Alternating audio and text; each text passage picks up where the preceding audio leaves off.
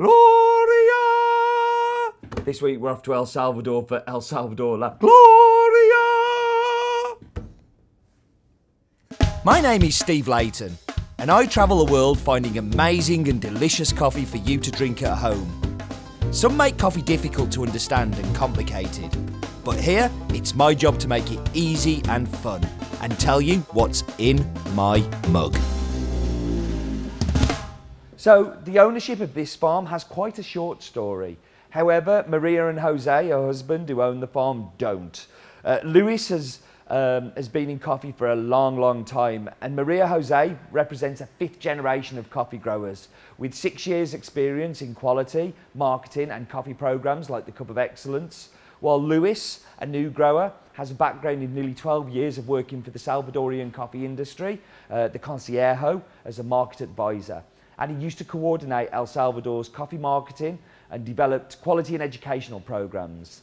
Nowadays, he's kept pretty busy uh, through searching for quality through um, uh, the farm. The, the mill is called, come on, this is going to come, Steve, this is going to come. What is the mill called? It's not. Oh, El Borbollon! I knew it would come. See, I'm really good when I dig into the memory banks. It just takes a little while to find the, find the files, um, which uh, is a mill that I've bought from in the past. Um, an amazing place. Uh, La Gloria is a tiny farm, and it was previously owned uh, by Abel Castillo, from who they bought in October 2009. Uh, a few weeks after evaluating the soil, the vegetative tissue, the varietals, and what investment was needed, uh, Maria Jose and Luis got to acquire a, a, a small but special place of land located in a well-known area for growing amazing beans. Um, many experts have recognised the mountains surrounding Apaneca uh, for their microclimate characteristics that prove to have awesome qualities for growing heirloom and exotic varietals uh, consistently like over many, many years. The name La Gloria, La Gloria, which is the Spanish name for glory, was given in honour of Marie Jose's mother, who we kind of know. So Gloria Rodriguez um, uh, from San Jose and many, many other farms, um, which is uh, Ma- Maria Jose's uh, mother. Um, La Gloria is 2.6 hectares um, and really is a piece of coffee heaven. It has an altitude of 1,450 metres above sea level, which is fairly low. Um, and has great soil and like organic matter and it's like a lot of volcanic activities happened in that area in the past. Um, the steep part of the farm, uh, where it's mostly Bourbon and Pacas, um, but it also has a flat plot or a little tablon dedicated to the exotic varieties of Pacamara and also Geisha. Um, coffee grows below the canopy of like native trees. Um, it's a very natural habitat. Um, lots of birds, small mammals, lots of snakes, which I'm not so keen on. Um, it's, you can hear them all the way around the farm. Um, it adds to the atmosphere and the magnificent view of the Laguna del Espino, which, uh, and you can also see the Guatemalan border from there. Another great aspect of the farm is its infrastructure. Um, Luis has dug out water tanks uh, with big pits, um, so he has plenty of water to be able to fertilise easier. Um, and also, he's built them to, plant, uh, to stop the erosion of the mountain. So when the rain comes, it falls into these pits. Um, also, uh, he does a, he's built a lot of windbreakers, so added a lot of trees instead of taking away. Um, lots of careful pruning and stumping of the coffee trees uh, and maintaining those, um, uh, maintaining those um, uh, natural trees that were there. They've also dug these huge pits. And when I first went, I was like, is this just for me to fall into? But it's a, a way of leaves falling into there as well. So they can use those leaves that then break down um, and then they've got natural organic matter there, um, which is perfect. They've also uh, built a uh, nursery so they can do lots of replanting. The most exciting part of it for me is the varietal garden.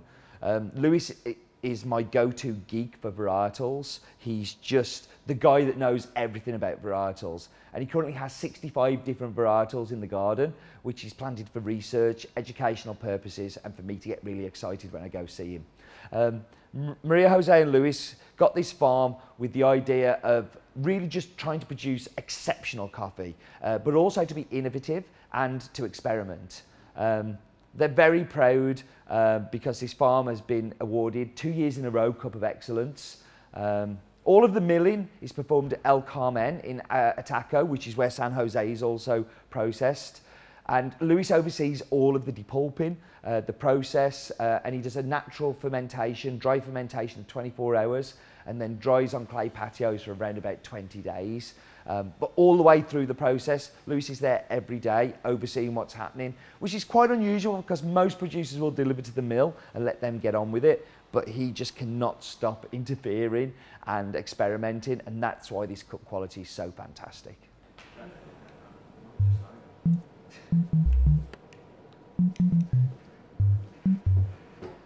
So this week we're going to focus on the tasting notes. So I'm not going to be actually cupping it because I'm not looking for you know uh, cupping scores and things like that. I really am just going to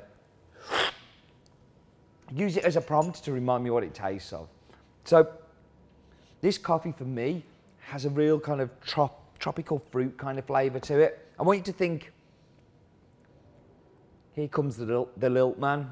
It's that kind of like it's lilt, but it's not lilt as you know it. It's kind of like flat and a little bit warm lilt, which sounds pretty disgusting, but it isn't. It's amazing.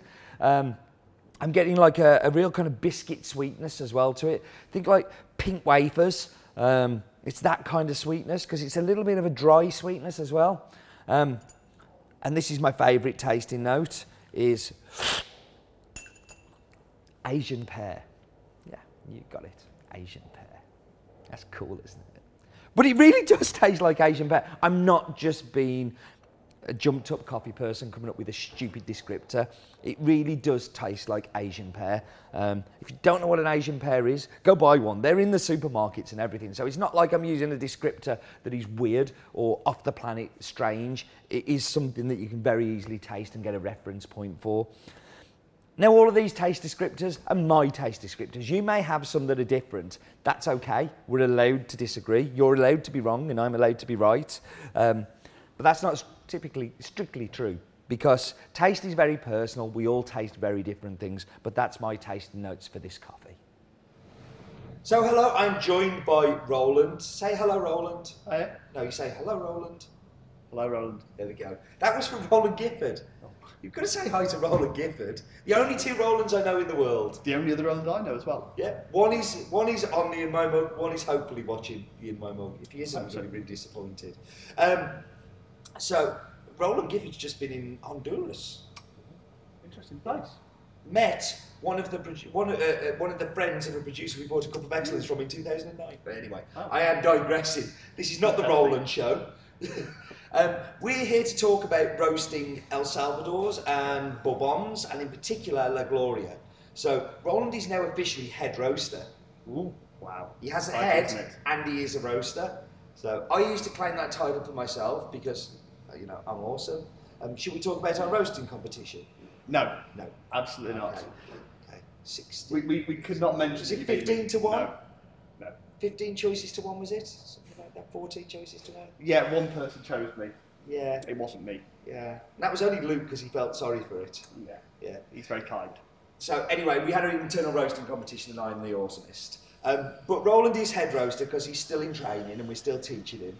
Um, how would you roast an El Salvador and in particular this coffee? I, this coffee in particular, it is very much like most of the, the El Salvadors we have, which are mostly Bourbons. Yeah. And we're going to go just into second crack, maybe in the drop, not too far. We don't go too quickly because there's lots of sweetness there to develop.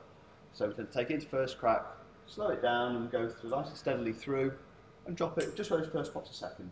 Yeah, so not even in second crack really at that point, No. are you? You know, it's just things are starting to change and maybe go to a different place. But you are what, what you're trying to do with, I mean, in, with El Salvador's in typical, we're trying to produce sweetness and body and not looking so much for that acidity. Um, if there's any acidity there naturally, that's great, but you're not looking for that in an El Salvador, particularly a Bourbon. I don't think you need to highlight it in those ones because there is acidity there, but it tends to come out very nicely during the development phase. What you need to do is get those sweetness out so you don't end up too grainy or underdeveloped. And is it a difficult coffee to roast? Because it's a fairly small batch because the farm is fairly small. Um, do you, are there any problems roasting or is it a fairly easy one to do? No, it's fairly straightforward. It roasts a lot like the other El Salvador Bourbons we've got, and they're quite loud and there's quite uh, speak to. I think you know they get a lot of noise out of them and nice to roast. Yeah, that's good. That's exactly what I would have said. You've copied me. Is that is that like plagiarism? Actually, that's learning. That's learning. Yeah. Roland's learning. Wow, that's a bombshell. cool. Thank you, Roland. So, we should get into this. I, I'm looking forward to this just from the cupping that we did. The flat lilt that I used as a descriptor is an amazing descriptor, and it's such a complex coffee. So let's dive in. And just like the cupping table, that lilt is there, um, as is the Asian pear.